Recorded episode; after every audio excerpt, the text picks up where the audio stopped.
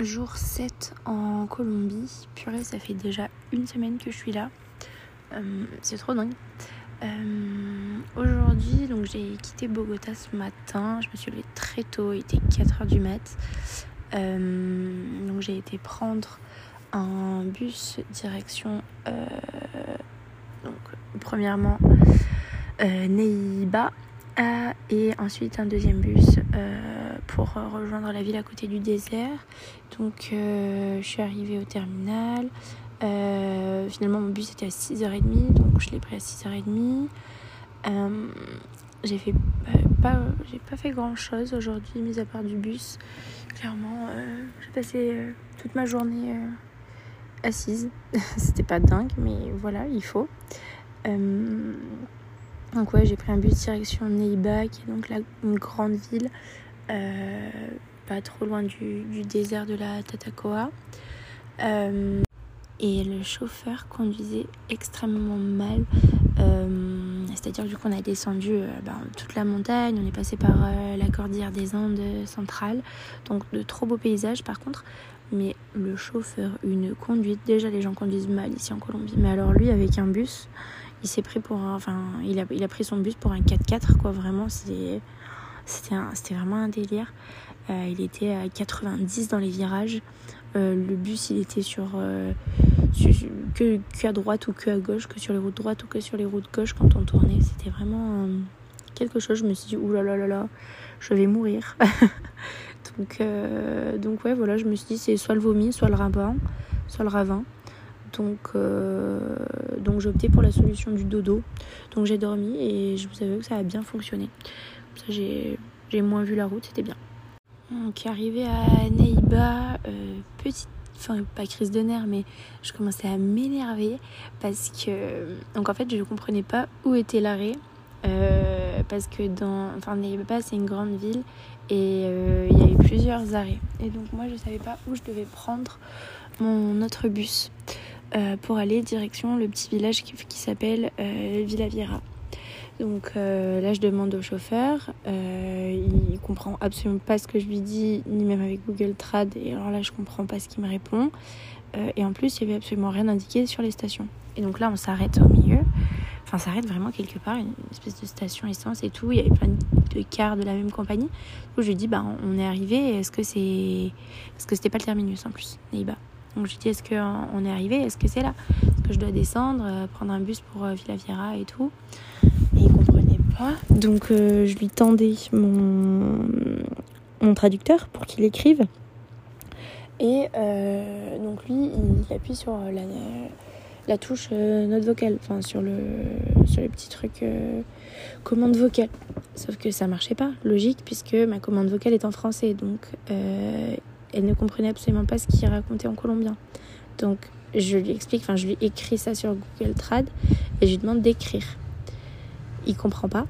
Et il continue de me parler en espagnol alors que je ne comprends toujours pas l'espagnol.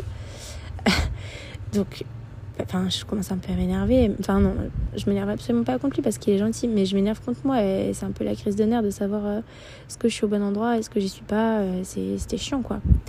Et, euh, et donc, au final, il, me fait un signe, il me dit non, remonte dans le bus. Enfin, il me fait le signe de remonter dans le bus. Donc je remonte dans le bus et en fait c'est vrai que c'était juste une pause parce que c'était l'heure de manger. Donc euh, c'était juste une pause de 10 minutes pour que les gens puissent acheter à manger. Voilà, c'était tout et euh, on est arrivé au terminal genre 10-15 minutes après Grand Max.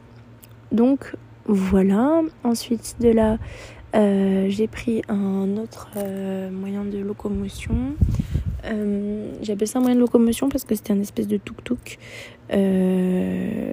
franchement, très drôle cette expérience. Euh, c'était, euh, très drôle. Donc, je suis montée de, à l'arrière dans l'espèce de, de, de petite. Euh, ça faisait ouais, comme une calèche un peu. Donc, on était à l'arrière. Il a foutu tous les sacs et, et toutes les valises au-dessus sur un porte-bagages et, et voilà et nous voilà partis sauf que donc on part il y avait donc un couple qui était dans la voiture.